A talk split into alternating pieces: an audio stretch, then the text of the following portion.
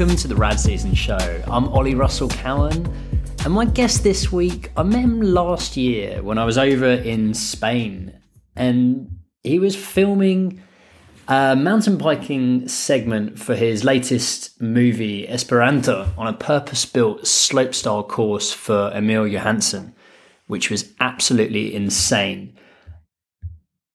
The man, the myth, the legend, award winning film director, mountain biker, skier, and family man, Jeremy Grant.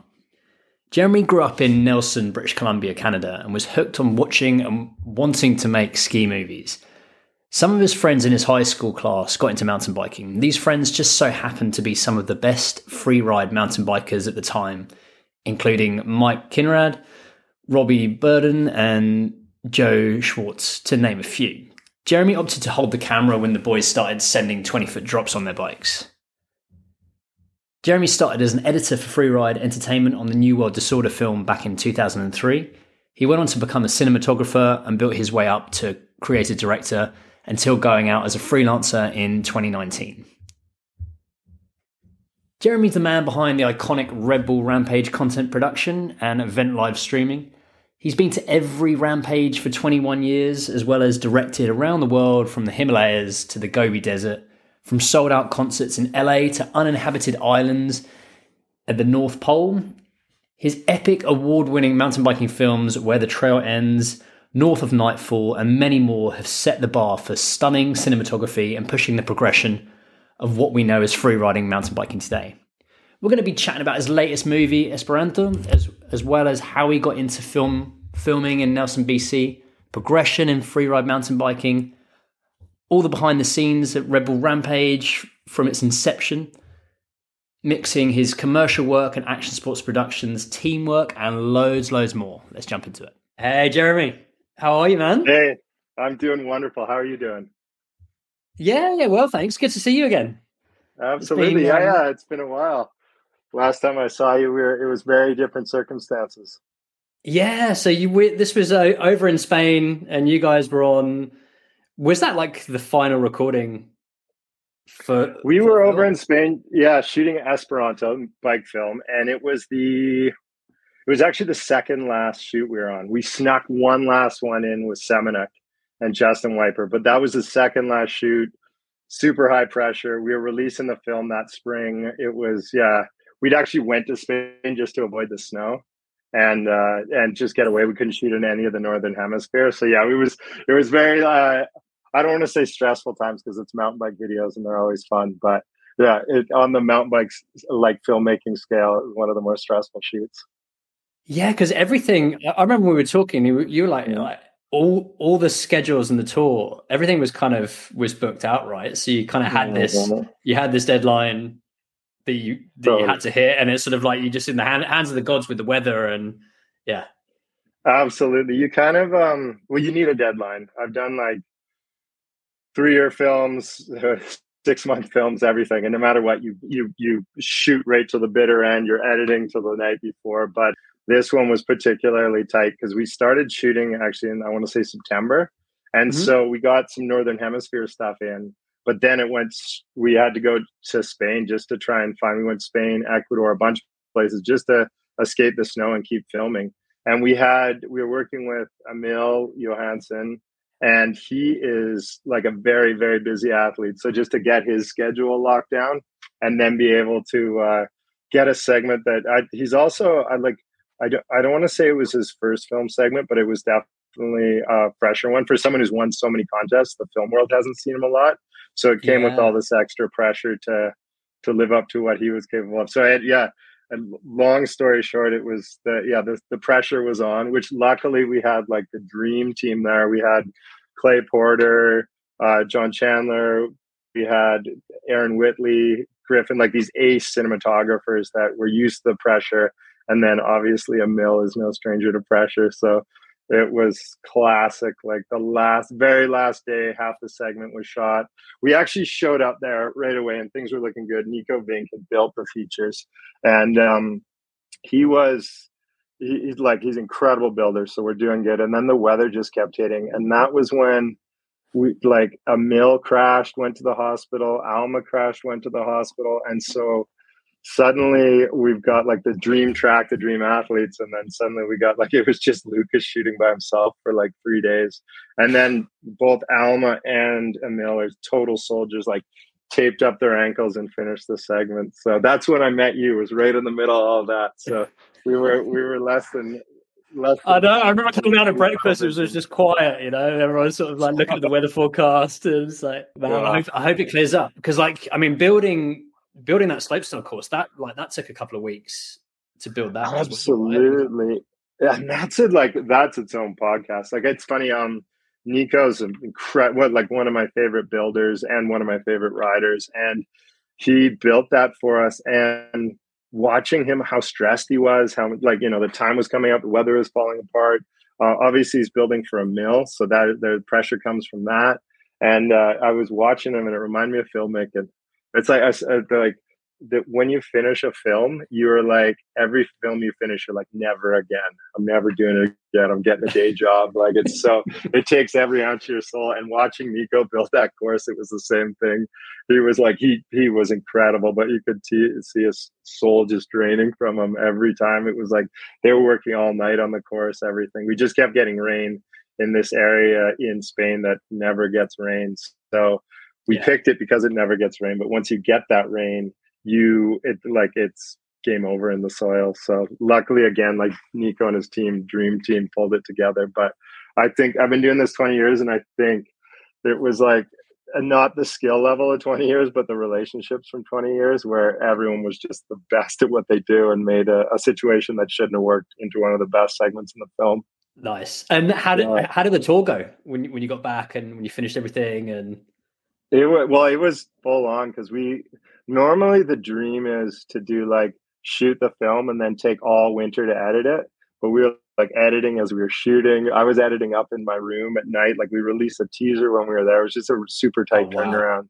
Yeah, yeah. So um so we came back and cut the whole film except for Brandon's segment, sent the whole film off to get colored, Brandon and, and Justin Wypers, and then shot Semenuk segment and went with Wyper. And they uh and while the rest of the film was getting colored, came back, cut that segment, slid it in, and we had it in the premiere like a week later. It was pretty crazy. So yeah, but that's I don't know. That's like I said, it's it's like any art form. You'll if you're given, you know, we I also do Red Bull Rampage, and we take like, you know, we have ten days to do the, the what is it, three to five hours of programming that exists there. Um, obviously, a bunch of that's live, but all the features and everything. And we can we have a, a post team that can do all of that in ten days. But then you also I've spent like four years on where the trail ends, and we used every second of that too. So no matter how much time you have, you use every second of it. I think it just yeah. comes from caring so much about it. Yeah. And man, I I, I want to talk about all, all that stuff, but like, oh, I've got so many questions around it. Like, yeah. um, but jumping back to like how, how, you got into filming, I've heard you kind of used to like either borrow your like didn't like didn't your parents ha- have have a camcorder? You would like stick it in your backpack and kind of take it on yeah. and stuff and it, exactly. I, like uh, my my origin story. Actually, it doesn't come from being the the very best at what I do. It comes from being okay at what I do. So, I started out like watching ski films and wanting to make ski movies, and uh, we made our own, and they didn't go anywhere. We sold about ten to twenty copies a year to our friends and everything. Borrowed my parents' DV camera, and we went out and. Uh, and then some of my friends got into biking. We all did, but some of them I would. So I'd go out, we'd film, and it was all very like, you hold the camera, I'll get the shot, you hold it, and we switch back and forth. We'd all shoot each other, and then eventually, um, some of my friends started like 360ing off drops and stuff like that. And so I volunteered to take the camera a bit more because I didn't want to do that stuff. So this was your much, school friends as well, right? Oh, absolutely. So I graduated in Nelson, British Columbia. My graduating class was like uh, Mike Kinrade, Robbie Bourdon, Joe Schwartz, um, uh, Sean Denny was a good friend, a couple years older. So a lot of these, like, like if, if, you're a little older, you remember these names. But the original Rampage riders were in my grad class. So these kids that I'd chase around with my parents' DV cam, not even DV, high eight camera, um, just coincidentally turned into these household names within the early years of freeride.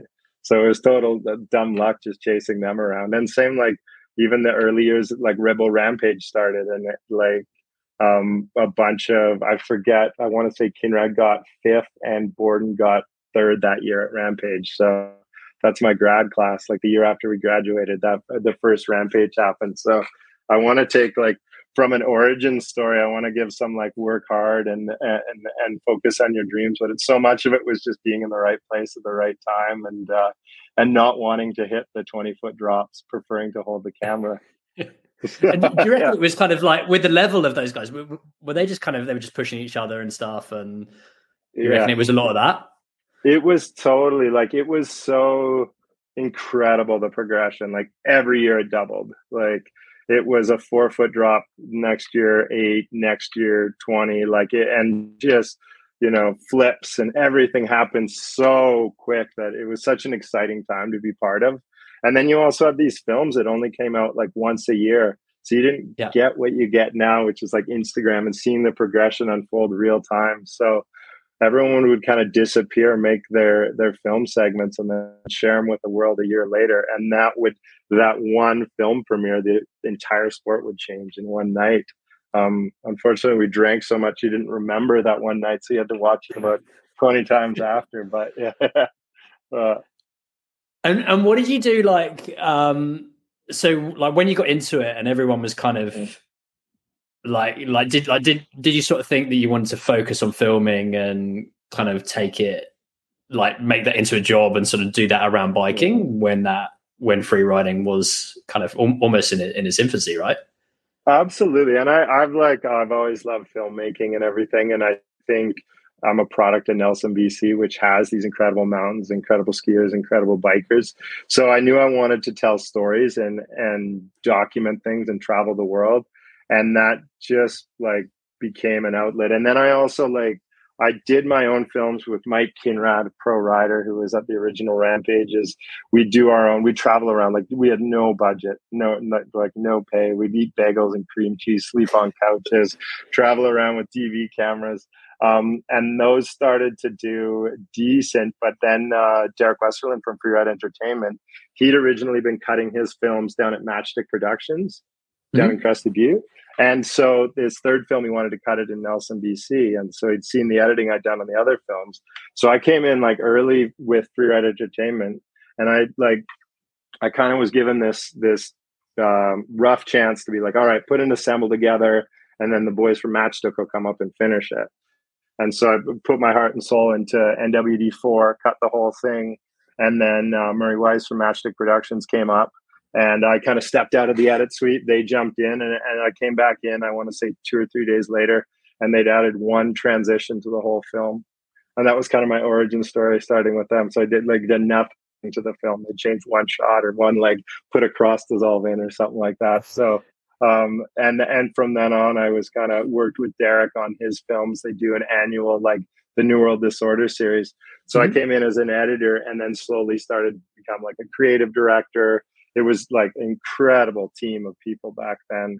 Um, I, yeah, the list now is like like if you look at those early days of freeride entertainment it's like alex Phosphate is one of the like most prolific action sports dps of all time uh, brad mcgregor is now the second unit director of photography on things like deadpool and films like that he's a specialty camera out of vancouver eric Crosland founded Sherpa Cinema. Dave Mossop founded Sherpa Cinema. Like, and I'm sure I'm missing some, but they're like that nucleus of people trickled out to action sports and are some of the I don't know, some of the people I looked up to the most now in action sports or in cinema in general.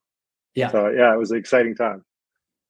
Sick. And, and were you kind of like was the plan always to kind of become like a like creative director and kind of do your own films back then? Like were you were you kind of thinking like that's that's what you wanted to do and sort of almost doing the editing, doing doing the cinematography, oh. learning everything about it, right? And then sort of combining those skills and putting it all together. Totally. I think like and I imagine if like most filmmakers out there now, if you're getting into it, you wear every hat. Um, but back then it was hyper specialized. But if you get a chance to edit, do it because that's where you see every failure. By the time the film's up, you see just the shiny stuff. So I gotta like go through the best shooters, best athletes, best like producers, everyone, all their raw footage, see it, see the vulnerability, what worked, what didn't. And then I also, um, back then, there wasn't really a lot of creative direction. You just mm-hmm. went out, got the best stuff. So I want to say around New World Disorder six or seven, we st- I started being like, well, why don't we do it? Like I had this, Kurt Voorhees had this amazing segment, and we, it was right when HD cameras came out, and I was like, all right, we we can actually put a microphone on him. So he had a microphone, and I cut the whole Kurt Voorhees segment um, to uh, effects song, but I put all the bike audio in um, underneath, which had never been done because we always shot 16 millimeter film.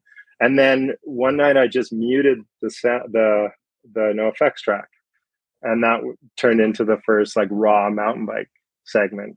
So we yeah. and then I like things like that. So we started to be like, oh, we don't have to just show action. We can do an all black and white Jeff Lenosky segment or all these really fun kind of creative.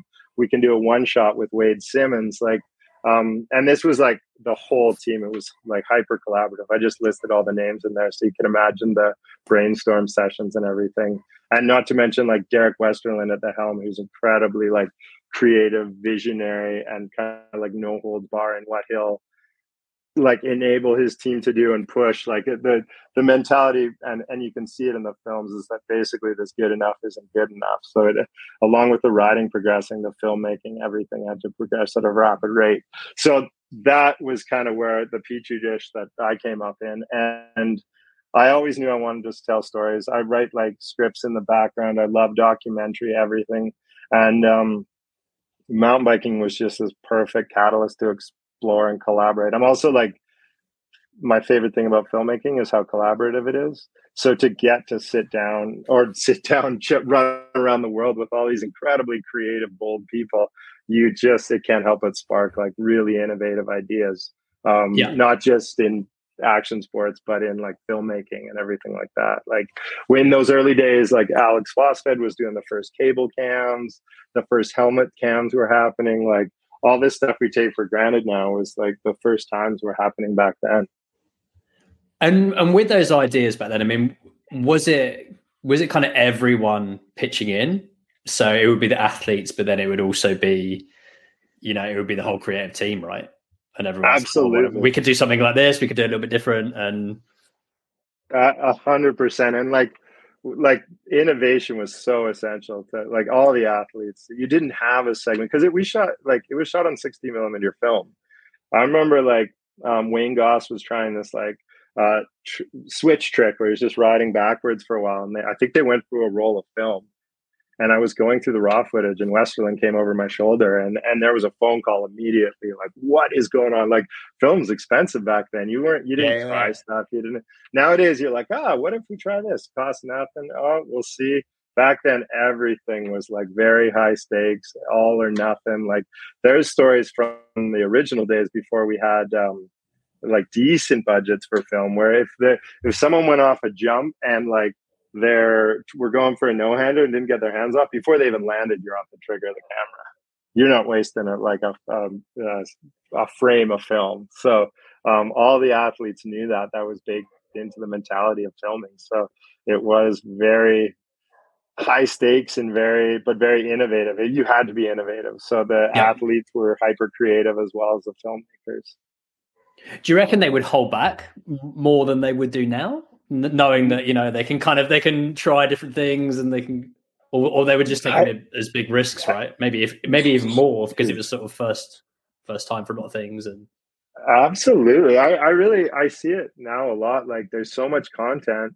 You can be an athlete and you'll get pulled on a like 10 shoots and some of them will be for sponsors and this and you just want some nice yeah. backdrops and back then it was progression or nothing and there were like I, i'm not sure if i have my numbers right but like 10 or 12 segments in the film and that was it. So those those spots were very coveted. You had to earn yours. And like every segment was needle moving or uh, it it wasn't in the film. And like this yeah it was like nowadays there's so much content and so and even like and i'm a huge fan of storytelling but so much storytelling you don't have to do the most progressive stuff. But back then mm-hmm. at least from a like in the new world days it was all as progressive as you can get. A bit of travel and stuff like that, but even the stuff that went down in traveling was like, it felt like everything that happened hadn't been done before. Every single film. Yeah. Yeah. And, and what about like all, all the new locations as well that you're going to? Yeah. I mean, that must yeah. be mind blowing, right? Absolutely, and it and it was so exciting, and it still is in mountain biking. Like I don't think we've ridden everywhere, but um, I like I remember being I want to say it was New World Disorder seven maybe at the premiere. Everyone was burnt out from from finishing the film, and there was this trip to the Gobi Desert. So I jumped on it. I was like, I'm, I want that one. Normally we have bigger teams. It was just myself, Cam McCaul, and Darren Berrecloth, and we went over to the Gobi. Todd Barber had set up the trip. Blake Jorgenson was there on photos and we went over there and just uh, tried to see if there was potential maybe for a rampage or something. We just wanted to we'd seen these incredible big mountain lions and uh, went over and shot a segment and it kind of it became well it became where the trail ends the film. Okay. Was like exploring the gobi desert but like so many of those little moments where you're like oh sure i'll jump on this trip turn into these like the gobi is still one of the most incredible big mountain locations i've ever witnessed but it didn't start with like a five years we got to get there. Todd barber was like let's make this happen and we we jumped over there. So there are looking back so many like kind of iconic moments that steered these big films and projects or segments. But back then it felt we were just like all right where's your where, where do you need a stamp in your passport next? Let's try this one. Uh, and were you looking at like kind of any other any other sports or any kind of films or, doc, or documentaries for for inspiration? I mean were you looking at things like I don't know what what they've kind of done in surf maybe back in the day with like exploration and stuff and absolutely yeah and there was a, and snowboarding and yeah i would say the early years it was skiing it was like um, watching what Teton Gravity Research were doing, Matchstick Productions were doing. They just had this incredible formula of like the best music, the most progressive riding. Um, and so that was a big early influence. And then as like that was New World Disorder happened for 10 films. And then when the 10 films derek basically decided that was it. He wanted to go out on top and uh yeah. and just a step away. So from that the the formulaic one doing one every year. Um and so then it was like we're looking around what's next. And there was I think Art of Flight was doing had just come out and was getting a lot of hype. That kind of like really high planet Earth production. But I was also really inspired by um, the Jeremy Jones series, like Deeper, mm-hmm. and those kind of more documentary driven, a bit more storytelling. And then um, I forget the name of the surf film, but there were a few surf films that really celebrated where they went.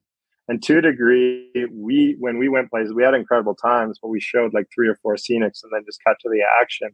So to see these surf films that really romanticize the culture, where we were let you travel with the athletes instead of just seeing it, um, that was a big inspiration. And then that turned into where the trail ends, yeah, which was this incredible time in mountain biking when uh, the film was still like reign supreme and the budgets were there and you could go to I forget how many we did like six exotic locations around the world and had these incredible adventures and and the teams that documented. I want to say like um, I don't know if we were the first to do it, but where the trail ends is when we had a sound person with us.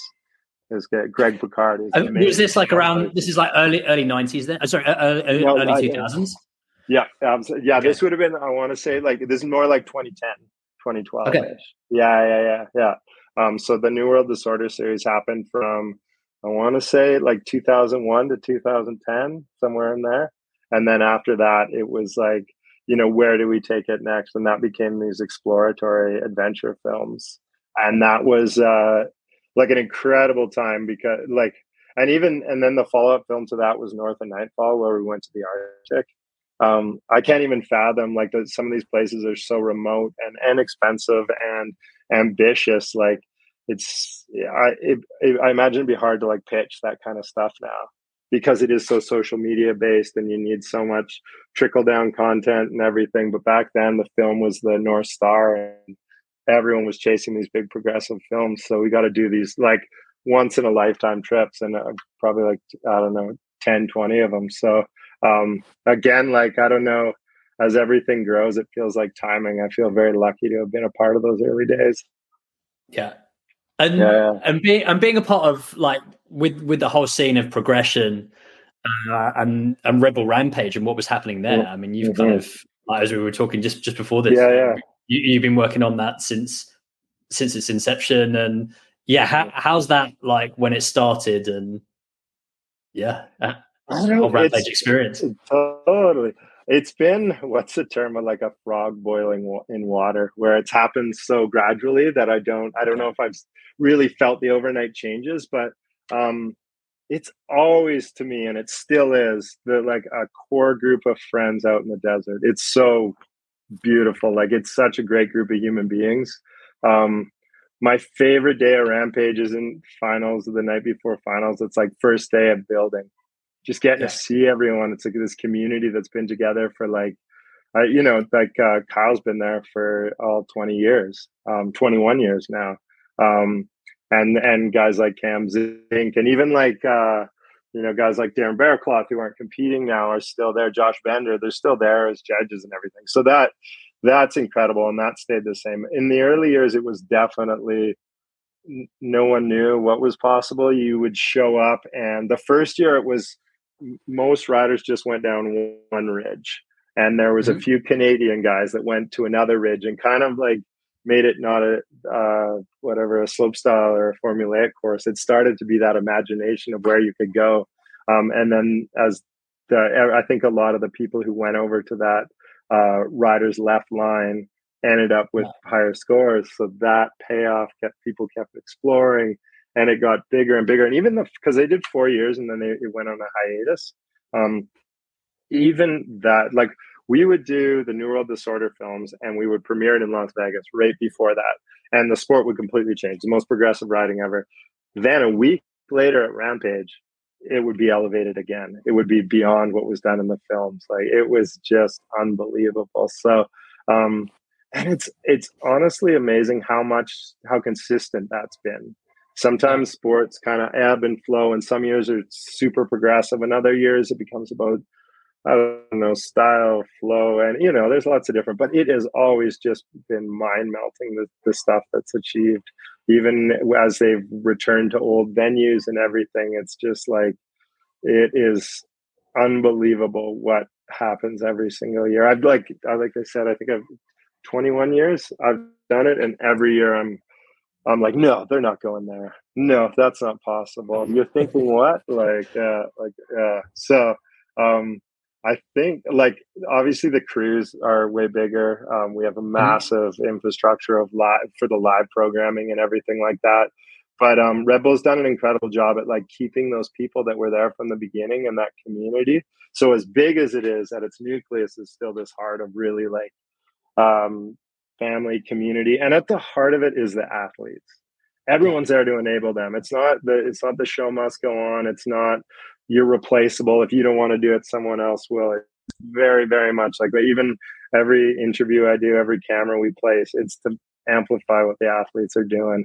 And I I hope that's one of the reasons it's been so good for so long is just really just being a microphone for the athletes instead of trying to be the production trying to be center stage. Yeah. And yeah, yeah. I mean, you guys have done an amazing job. I mean, just just telling their stories and mm. and letting the audience see how it's so gnarly. Mm. You know, like even like I mean, you know, like when they're practicing, doing practicing runs, they're putting it all on the line, right? On sort of like some absolutely. Um, it, and how? Yeah. Yes, sorry, oh no, I was gonna say like like there is if it like to talk production, it's and I haven't done a ton of live TV. Like I focus on action sports, but I work with Terry, who's our live director, sits in the truck, camera three, go camera three, go to cut to camera four, um, that kind of stuff. He does IndyCar. He's incredible. He's done it for so long. And and he says it too. There's nothing like it. There's no rehearsal. We don't get to see a single run T to B, figure out how to cut it, how to shoot it, where to put the heli, where to like all of that happens once, maybe twice. So it's like like as high stakes as television gets too um, as far as like just covering the athletes down the line, and that's keeping them in the frame. Then there's like the tops are usually super steep, so you got to make sure that is like you're as out as far as you can so that you can see how steep it is. If you put cameras in it, it'll soften it. But then the tricks there's a there's a shelf at every rampage venue. Must have been I don't know whatever 200 million years ago. There was an ocean floor there or something. But that's that same shelf at all the venues is where usually you'll see Tom and Zink do their gnarliest big features. So we always know we need this like these classic across shots, but also wide angle shots off that. And then the bottom is classically a lot more tricks and everything. So it's how do you get in close?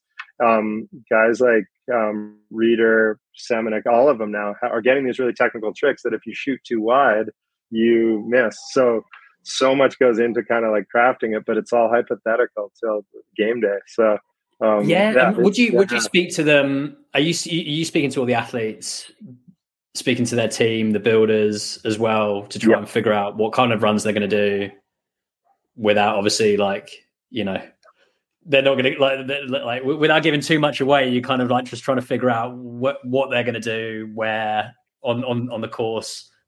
It is all all of it is like um, like they're all friends, so it's trying to not like I don't know. Like I never ask them what they're going to do, just where they're yeah. going.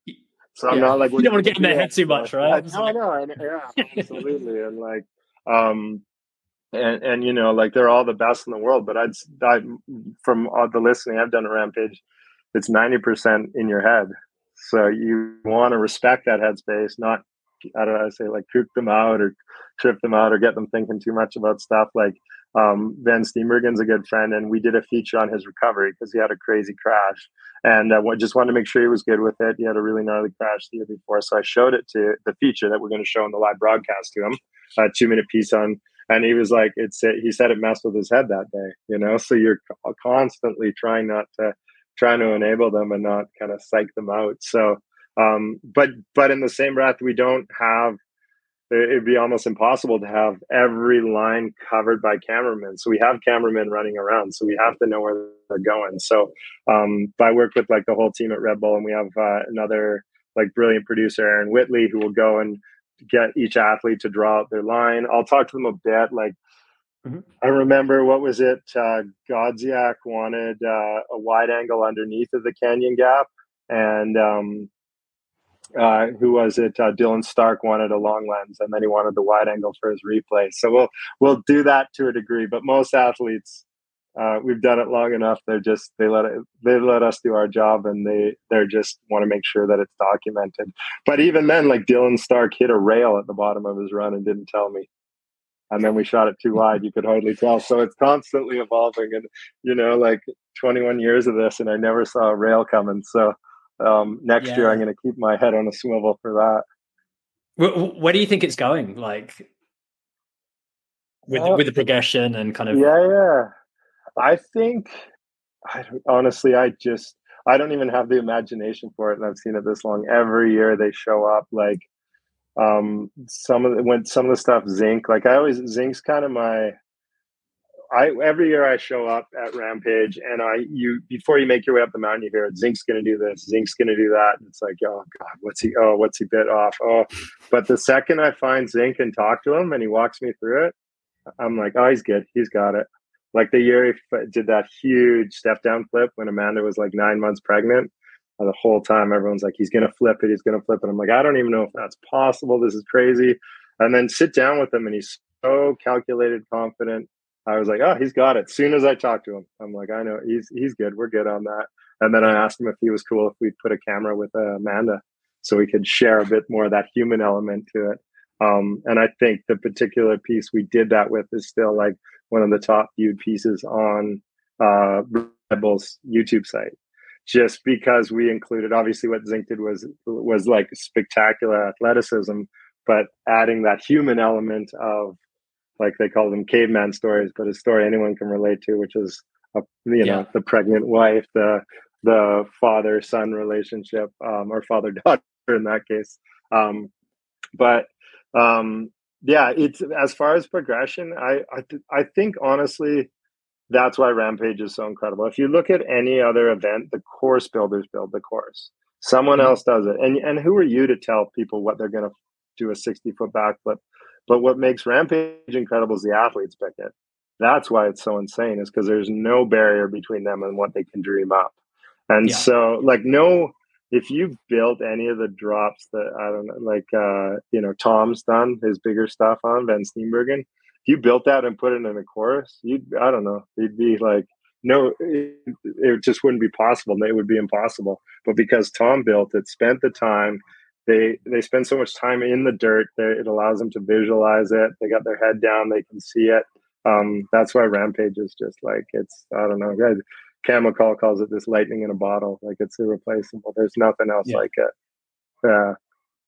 Nice. And, yeah, and yeah. with the with with the kind of the the emotional aspect of it and and the sort of like filming and storyline mm. do you see like is there been obviously like phases with like from from the 21 mm. years of doing it i mean and now now where do you kind of see like and i guess that's kind of leading up to like what are you going to be yeah. working on next but kind of where, where do you see, um i think that, yeah there's a lot of like um a, a lot of exciting things happening. I think one thing like social media has happened. That I always the timing's not exactly right on this, but we did. Um, I teamed up with Teton Gravity Research and we did a film called Accomplice, and we brought this robotic KUKA arm, which is this crazy, high, crazy expensive robotic arm that has a camera on it, and we mm-hmm. shot this segment with Paul Genovese and Brandon Semenuk. And Semenuk was doing this flip whip to to invert, and it was amazing. We shot it with a Phantom, one of my favorite shots I've ever shot in mountain biking. Um, super amazing progressive trick. And as we're like downloading the footage, because the Phantom files are massive, this is a thousand frames a second. We're downloading the footage at the end of the day. I'm, I'm scrolling Instagram, and a Mills posted the same trick on an iPhone, and it's got tons of views. And so this transition of you know, like so, so progression is the home of progression is whether you, we like it or not, is starting to be social media. That's where the craziest stuff happens. You can see it that night. Um, and so with that, action sports is having to like the 60 minute film isn't always where you can go for the most progressive stuff because it's just that we're saturated with media. But I actually like it because I think it means as filmmakers, we have to progress and evolve. We have to be more creative, better storytellers, um, have the audience invest more. So it, it becomes this balance of like these very human stories with this hyper progressive stuff. Um, yeah. And ex- especially in mountain biking, and Rampage is another great example. Those little one minute features we do before, like if you know the sport, you're like, oh, I, I know Zink's whole story, just get to his run. But if you don't, uh, you care. Otherwise, he's just this crazy guy with a full face on. There's no investment. You don't care whether he makes it or not. So yeah. to get to like I, I, I these athletes are my friends, and I want my audience to feel as worried about them when they go for this stuff as I am. And that's what I always see my job. And I think it's the same with progression and the future of films is like trying to figure out storytelling, how to tell compelling stories, but still have those incredibly progressive payoffs. Because I think everyone's still starved for like, you know, it the social media side you sit and you look and you just collect likes you know you post something and then you get however many likes i that still for me does not compare to a sold out theater cheering fans seeing your thing yeah. for the first time you're stunned so i think that's still important to protect.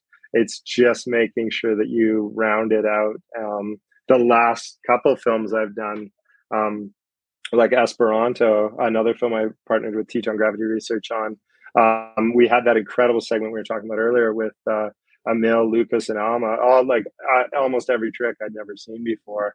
Um, but we also had a segment with this young kid from Africa who had kind of like grown up in poverty and had been borrowed a bike and then ended up using that bike to win a race, took that money, bought a bike, and is now in the Zambian national team. And that segment got as big cheers as Emil's three triple bar off this massive drop. Um, and so both I think are important. And I think that's what's so exciting right now is you have to have a flex a few more muscles or or, or uh, exercise them to make a good film these days and pull people in. And I, I guess like the athletes will kind of go in two ways as well, right? I mean, maybe some are kind of sort of, or I don't know if they're going to be doing both, but it, like the ones who are sort of are good on social and obviously they know it's part of their job, but like it's kind of they're going to sway more towards that and it's quick clips and stuff like that. And then others, I don't know if they're sort of thinking that it would be good to have that almost that legacy piece of having having a feature. Absolutely, and I that's what makes the film so great is you get a little of everything. Um, yeah. I, I I won't name names, but some of my some of the guys I'm lucky enough to work with, like will do very little story and some are all for story and and it like I Cam Zink and I like but one of my favorite things of every shoot is getting to sit down and have a Cam Zink heart to heart at the end with the camera rolling in an interview.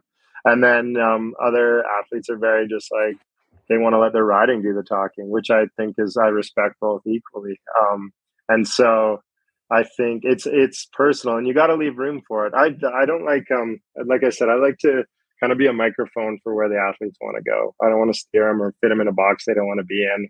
Uh, if if they want progression, I'm going to put the sickest shooters with them and get the most mind melting shots. And if they want um, a heartfelt story, then I'm going to put those people around them. Um, I did a shoot in India with um, uh, Veronique Sandler and Hannah Bergemann, and we brought this cinematographer Anandi with us, who was a full doc cine, had never shot mountain biking, but she spoke Hindi and we were in the middle of India and the segment turned out yeah, incredible cool. because she was like that good at that like jock listening, interacting with the culture. So again, it's all there's no one size fits all to it. Yeah. And I've I've heard you say like with directing, like eighty percent of the job is listening. Mm-hmm. Right. Absolutely. Yeah, yeah. A um, hundred.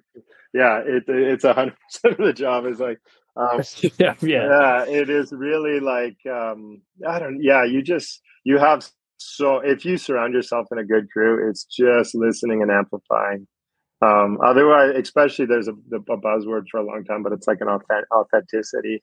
And if you're telling the athlete, you like we all went through a dark phase. Uh, I, I don't know, maybe a decade ago, where we'd write stuff and the athletes would read it, and it would be like athlete VO and stuff. And uh, you know, audiences are smart. They can figure that out pretty quick versus yeah. even no matter how many ums and ahs and um, whatever lack of public speaking skills an athlete has, if it's their own voice, it becomes 10 times more powerful. Yeah. And that's, and, or, or lack of voice at all and just the, the way they ride. So, um, yeah, it's, uh, it's everything these days. It's just to be able to listen to your crew, your athletes, and and it's safety too. Like there's a ton of pressure when you bring these cameras out. You can, no matter how good you get at it, like it, it changes the room as soon as the camera is there. People change who they are. There's more Kodak courage required. So you really got to like be listening for your athletes if they're not feeling it too, um, yeah. and just give them permission to walk away. But most of them also won't do it. I have this when I was in the Arctic with Carson Storch. Um, we're on like an uninhabited island, 10 hours from the nearest hospital, two, 200 miles south of the North Pole, um, the uninhabited island the size of Switzerland. And day two, they, they built this hip, and Carson wants like a table to inverse table. And he crashed like three times. And I'm like, what, what are we doing here? Like, this is a big mountain segment. We're here. There's lines three times the size of Rampage there. I don't want to see Carson getting hurt on day two on this trick. Carson, dude, you're good. Don't worry about it. I'm, we're turning the cameras off. And he's like, all good. I'm going to keep doing it. And he hikes back up and keeps going for it. And then, uh, and then we turn the cameras back on and he gets a shot. And it's like the cover by Craig. And yeah, so they are, as much as there is that Kodak courage, they're also like very goal orientated.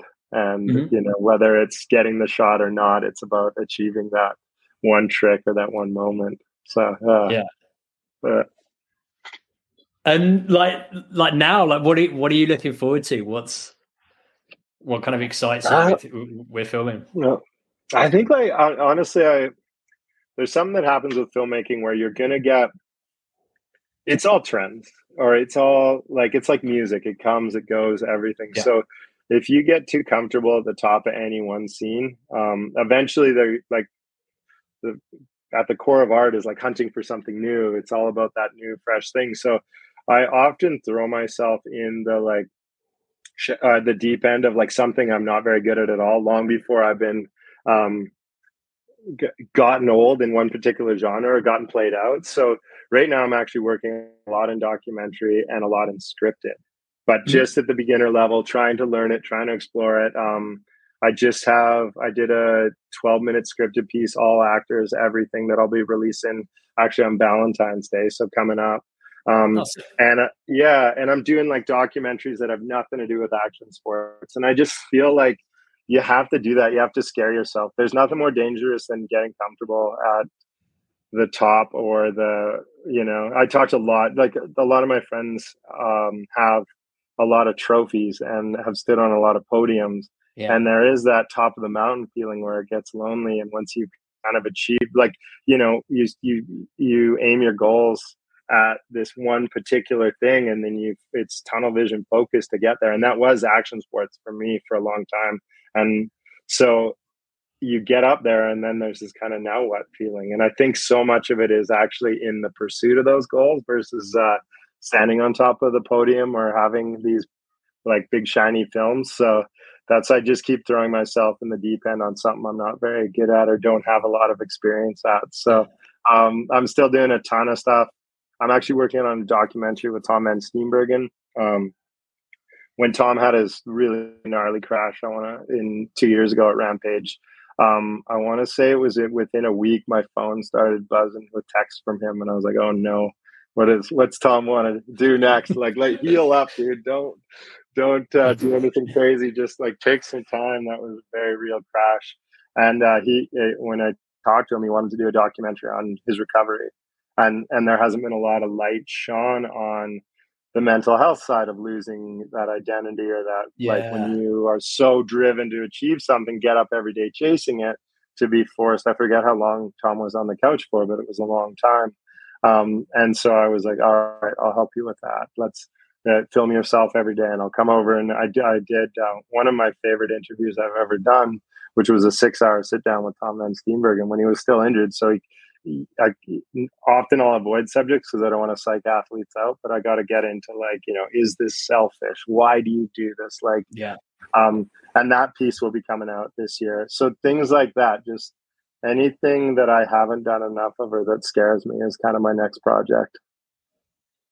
Yeah, that's cool. I mean, I, I saw I, I saw the Royal Enfield um yeah. uh, like video that you did and that was sort of obviously wasn't wasn't mountain biking was mm-hmm. was, was was motor racing. But um yeah i mean looking at that and and then kind of going into different projects i guess it sort of opens up new new ideas and new sort of thoughts opportunities different things that aren't in these worlds right? If it is sort of it's getting out of mountain like out of mountain biking and you know just puts you yeah, I don't know, like maybe out of your comfort zone in doing different things if it's a topic you're not like that familiar with, things like that, right? Absolutely, and that's like um like I'm also rep commercially by this company Bug out of Toronto.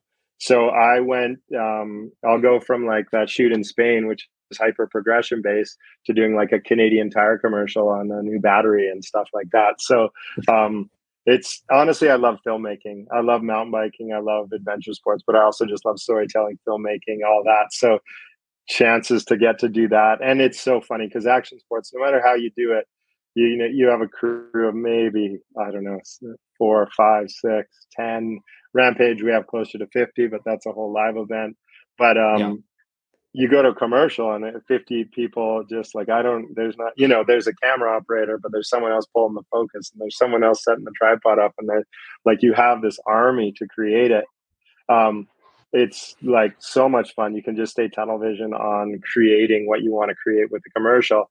Whereas when i get back to mountain biking i've got i'm hauling the camera to the top. I'm helping dump the cards at the end of the day. Like it's um you, it both keep you humble. And then also like it's incredible to do commercial or scripted work because it is so uh filmmaking's at the center of it. You're the no like there's no risk personal risk. Like people aren't there's no 60 footer getting flipped. You can just go yeah. and let's take take 12 no problem. Whereas like i did a michelin commercial with Zink and he flipped this uh the decent sized step down and the commercial agency was like, "Wait, let's take another." And luckily, Kyle was there. I think we did two, but they're so risky. You don't just try. They don't get it right. And then, uh, you got to get it right the first time. Um, so it's again fun to just like dabble in all these different arenas and and I don't know. I kind of like, like I said, uh, boot myself out of everything before I get kicked out. So try something new or just to keep growing. Um, and and I think that's what's kind of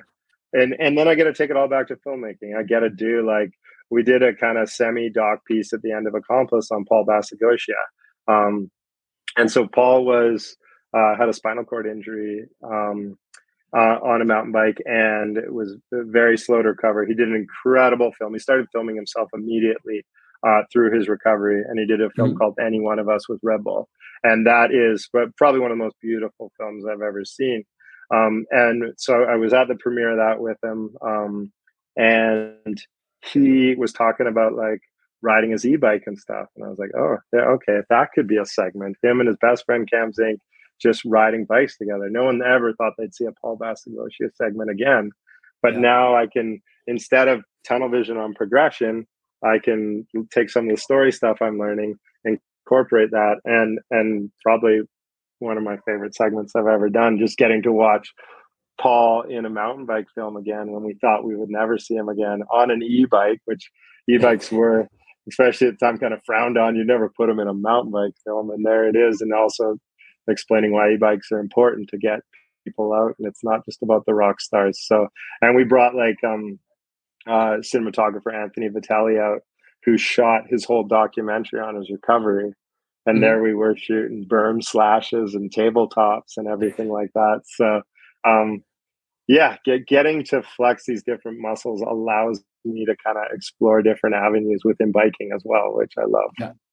Yeah. And and and how how difficult is it like being close and being friends with with these athletes and knowing like like the serious implications and like you know repercussions that could happen from when things do go wrong? I mean being behind the behind the lens how, how's that sometimes i mean it it's it's super real and it's there and it, i don't know my approach is just really make a listening a ton i'm i'm almost like um sometimes too aloof because I'm not going to be like, you go there, do that. We need this at this time of day. I, will I'll do that yeah. with a, a berm slash or a manual down a ridge. But once it comes to the big stuff, like with with shooting with Zink it's it's high noon productions. If he's feeling it at noon when the lights garbage and I will not get a single cinematography award or whatever, I'm all for it because I like again it's making the space for them and not pushing. Um, and that's really like because and I've done it a lot in skiing's even scarier too. I've shot a bunch of skiing and the you know the amount of avalanches and that kind of stuff. Like yeah. it's it's got to be you cannot you gotta there's enough pressure there already. You got to almost like work to relieve it, make sure they're it's what they want to do. They're driven by it. We also like take it incredibly serious. That we do have first aid on. Like we don't talk a lot about it, but we have first aid there. Um, we'll have guides there. Like those guys are always off camera, hidden, but um, that it's it's thought about a lot. And I think we've learned it all over the years the importance of safety and the risks that are being taken by everyone. Um, we, we in the Arctic when we were up there, we actually had not just like a first aid attendant, but a full doctor. And the okay. whole shoot, I was uh, I knew I wanted to do a scene where the, to address it um, because it's a film called North at Nightfall with Red Bull and I knew I wanted to the audience to know because this is like it, it sets up the stakes. It, that's the thing about riding that far away is if anything goes wrong, what are the consequences? But I saved the scene with the doctor shooting him going through his medical kit and walking the athletes through it um, till the end of the shoot because I didn't want to psych the boys out. Um, and then we did the scene at the end and the doctor was so like he could have performed surgery up there he could have done anything um, and so the athletes were like, oh, shoot, I wish I'd known that. I would have went for it more. so I should have bumped in earlier in the scene. Um, and he was also incredible. I have a scene in North of Nightfall where uh, he sits and he asks each athlete their injuries, and it's insane. Like he sit and it's Tom Ben and Carson Storch, Zink, and Bearclaw. Their list of injuries is like five minutes of the film, and and I cut to these moments where the doctor's like looking nervous, but what I cut out was the doctor actually listed his injuries after, and they were longer than any of them. His nickname's Doc Tomahawk, and he's from Whistler, and he's an amazing biker. So, um, but uh, but it is very it's very real. It's um it's it's something. It's just you just got to make sure like all these athletes know there's a risk, and it's they do it for their own reasons, and it's respecting yeah. those reasons. You don't have to give them their own about the sickest Segi or the greatest shot or whatever. That pressure's already there. They're not at that level without putting having that drive. So it's just amplifying yeah. that drive without without putting undue pressure on them. And it's just it's just years of knowledge and skills built up right over time. It's not like they're just suddenly like, you know, are going to oh, something like. Absolutely. I I interviewed uh, Tom Van Steenbergen's dad, and he was saying that um, it's almost more dangerous for for Edzard, his dad, to hit a like a four or five foot drop because he hasn't practiced them ever than it is when yeah. Tom hits the forty footer because this the amount of pre um, pre work visualization practice everything is like there's this hucking and hoping myth, but everything you see is like the accumulation of a lifetime of work, and and it's very true. Like with all these athletes. And I think back in the early days, there was more hucking and hoping. Um, yeah. But now it's highly precise. Every one of these people has these incredible, all these athletes have these amazing, beautiful, like acreage yards. And the whole yard is like jumps. Like, I don't know what the resale value will ever be for them unless another rider buys them. But um, most of the guys I know, especially rampage athletes, have these incredible yards now with flat drops and jumps and everything to train and practice on. So the stuff you see on film is the accumulation of like so much training. Yeah. Yeah. Um, and and they're all kind of like I was speaking to someone about this the other day about like, sort of like training um, outside of the sport as well, right? Which was I guess frowned upon like years ago Absolutely. if you're if you're if you're riding or you know you're a snowboarding or skiing that's that's what you were doing it wasn't like you're going to be going to the gym unless you were trying to do it like secretly and not tell anybody Totally. And that I remember that era too. Like there was this like last person at the bar, first person in the start gate mentality in the early days. It was party as hard as you can and then go out and win. And then a few of the athletes started just being athletes and they they started training, stretching, not partying the night before, visualizing, uh, going to sports therapists, everything. And and I remember even at the beginning, it was like, huh, well, they won, but they, you know, they didn't work partying with us. But then the level, all the those kind of the more athletic driven athletes have taken it is like, yeah, it's unbelievable. So it's oh, it's phenomenal, and now it's a healthy mix. It's knowing yeah. uh, now it's partying at the uh, at the party with your trophy instead of the night before. So yeah. Uh, so, Cool. And and what's the best way if people want to if they want to reach out to you or if they want to follow what, what you're up to? How can they how can they do Absolutely. that? Absolutely. Um, I did best. I usually try and keep my like social media up to date. It's just Jeremy underscore Grant um, on Instagram, and then jeremyreedgrant.com is my website. Um. And yeah, that's the best way to keep an eye on what I'm doing. I've kind of, like I said, the the next things to come out are going to be like a scripted piece and then a doc. But I, I, I can't I can't mention anything yet. But there's a bunch. Can't say too much. but no, it's always yeah yeah yeah. That's it's best to talk about the projects you've just done. Everything. Uh, but there's a lot of really cool projects coming up, and there's a lot of excitement about mountain biking. I don't something crazy happened kind of through the when the world locked down and. Yeah. So the amount of people riding bikes now is bigger than ever, and that the community's grown. And I think if there's anything that um, I've fallen in love with filming mountain bike this long is the community and the fact that it's grown and more and more people are getting into it. It's such an exciting time. And after like 20 years of doing this, it's still, uh, it's just constantly evolving and growing, which is so fun. Yeah. Awesome. Yeah. Yeah. Oh man. Jeremy, um, yeah, thanks, thanks so much for coming on the show, dude. It was awesome chatting. Awesome. Really appreciate it. Thank you. Thanks for listening. I've recently set up a new website called ollierussellcowan.com you can find all the information about the Rad Season show, as well as previous episodes on there, and what events I have coming up that I'm going to be speaking at. You can follow me on Instagram at Ollie Russell Cowan. And if you want to get in contact, feel free to drop me an email on ollie at ollierussellcowan.com. Until next time, thanks for listening.